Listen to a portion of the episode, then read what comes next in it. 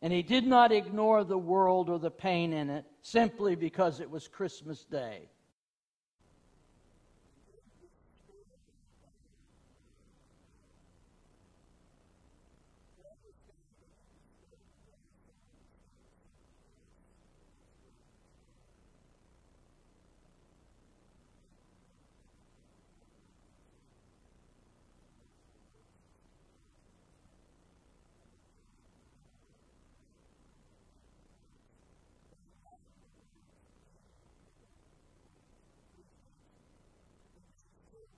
Hallelujah.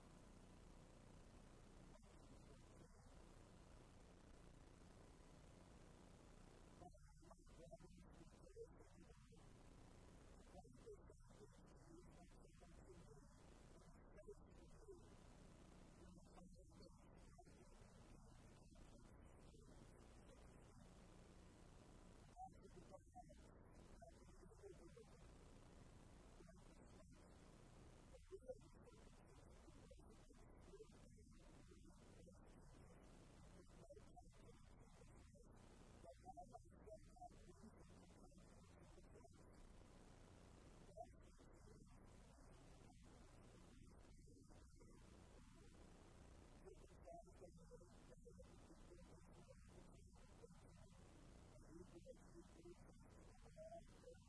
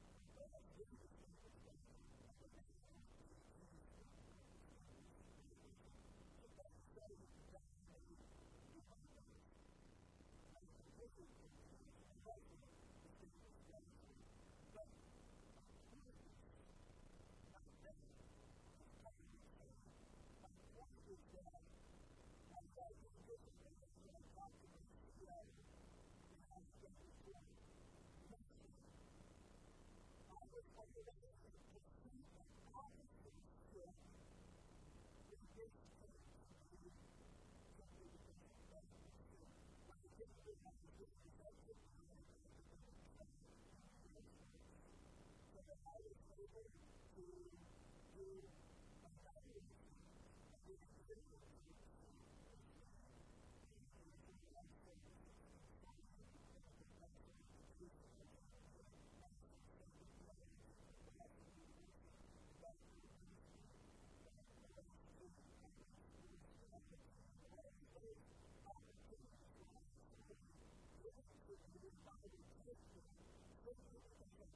have to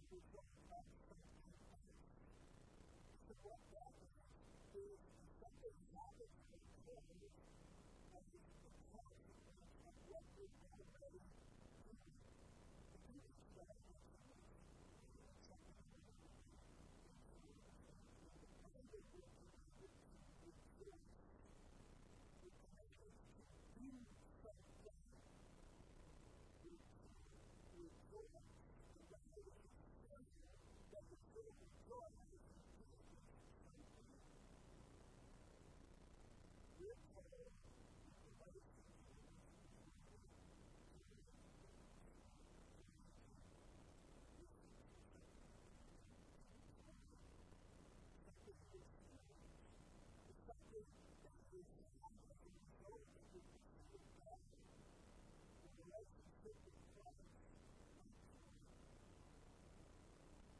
you.